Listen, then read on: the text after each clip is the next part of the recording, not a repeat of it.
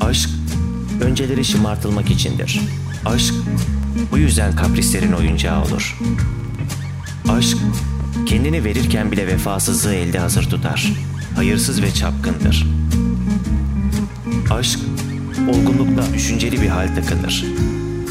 Övgülerini yine esirgemez belki ama artık tutumludur. Aşk, ihtiyarlıkta bütün parlak sözlerden ve giysilerden sıyrılır. Aşk, aşk, övecek bir şey bulamaz ve sadece kendisi olur.''